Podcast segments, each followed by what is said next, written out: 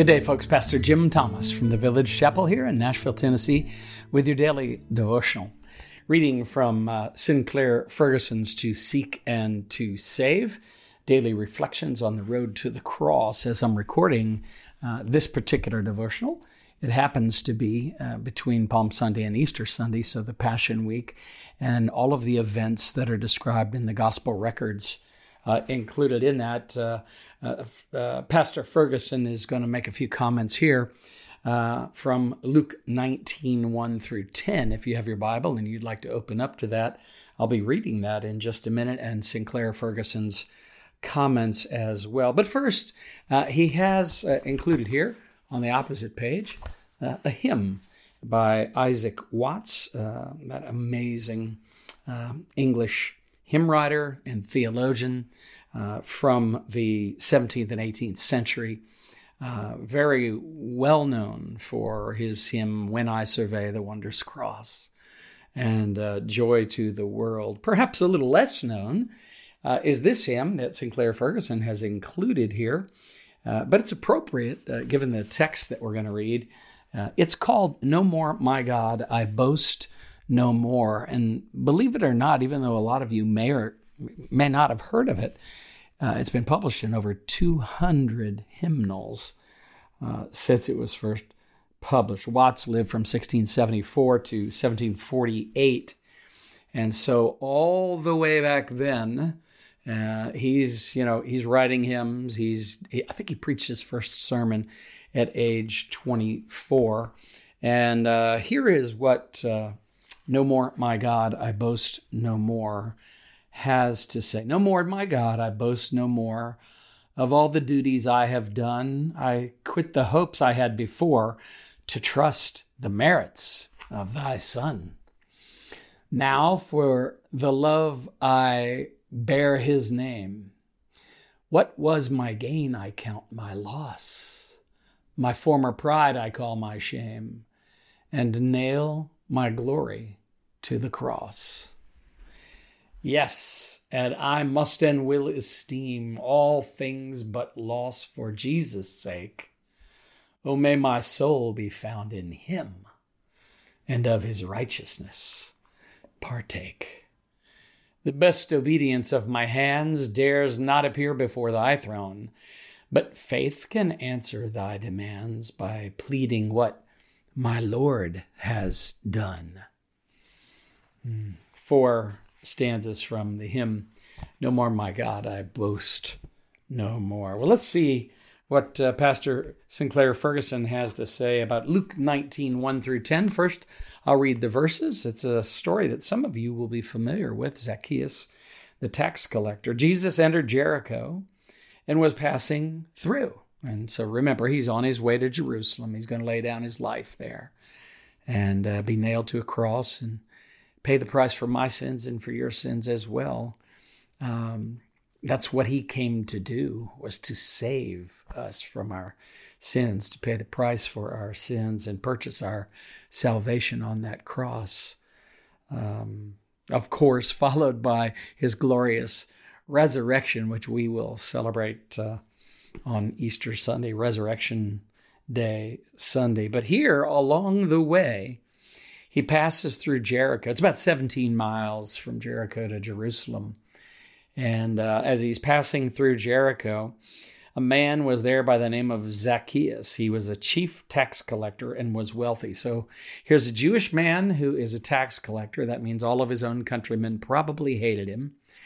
And because um, he's basically taking money from them and giving it to the occupying Roman uh, Empire and uh, he's taxing them. He has the incentive to tax uh, his own people as heavily as possible because he's required to turn a certain amount over to the Roman government, but sometimes he could keep the rest, the balance for himself. So you could see why tax collectors would have been hated by the Jews of that time. But here Jesus comes through Jericho and there's this man named Zacchaeus, and he was a chief tax collector. And he was very wealthy, we're told. But something was still missing. And that's just what makes this such a great story.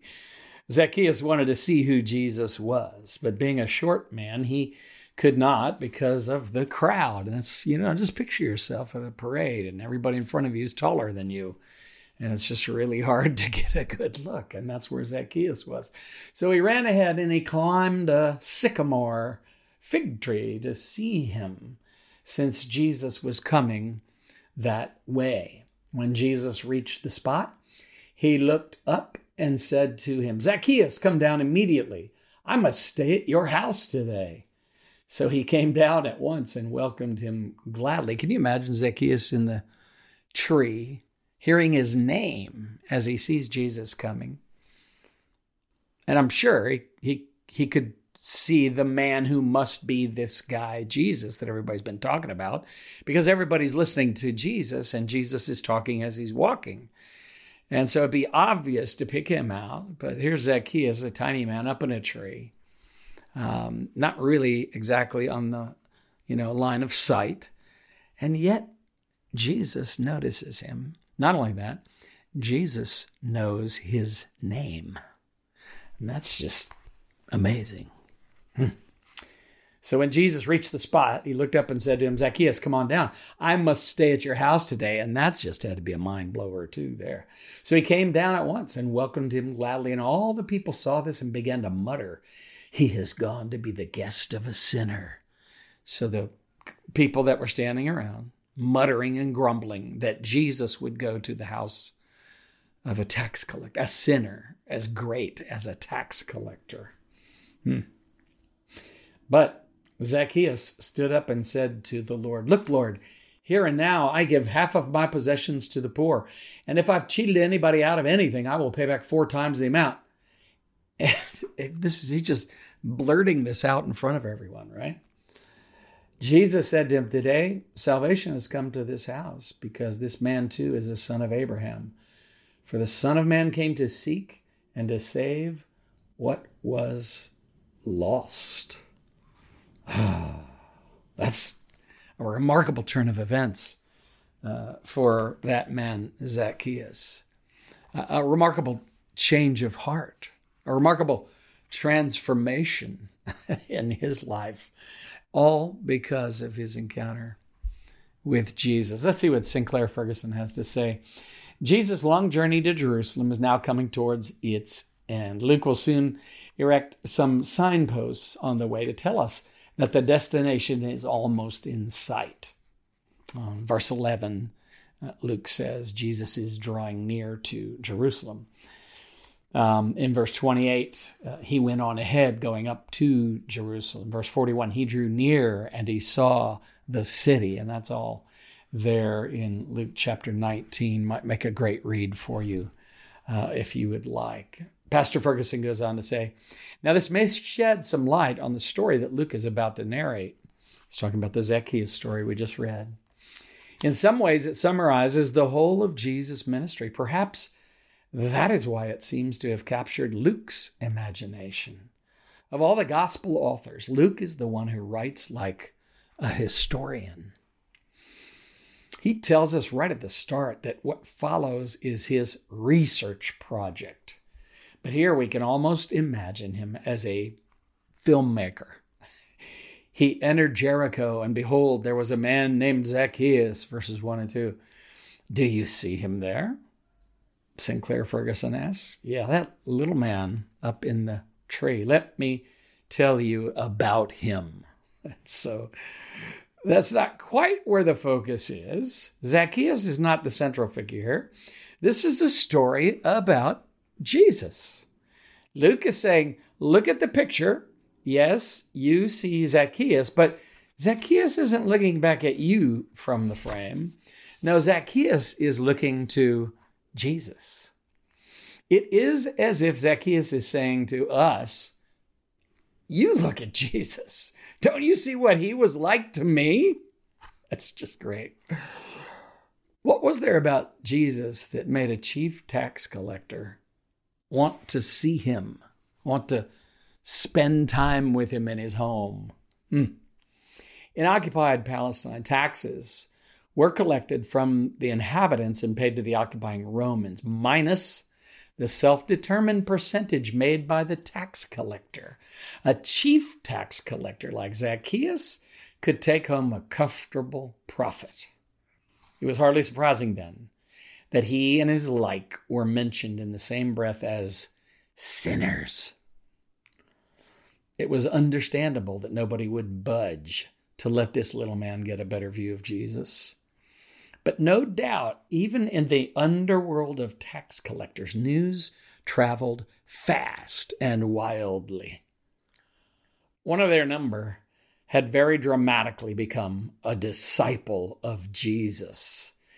He had then thrown an I've become a disciple of Jesus party and invited all his friends to meet the Savior, and presumably the only friends of a tax collector were, yes, other tax collectors.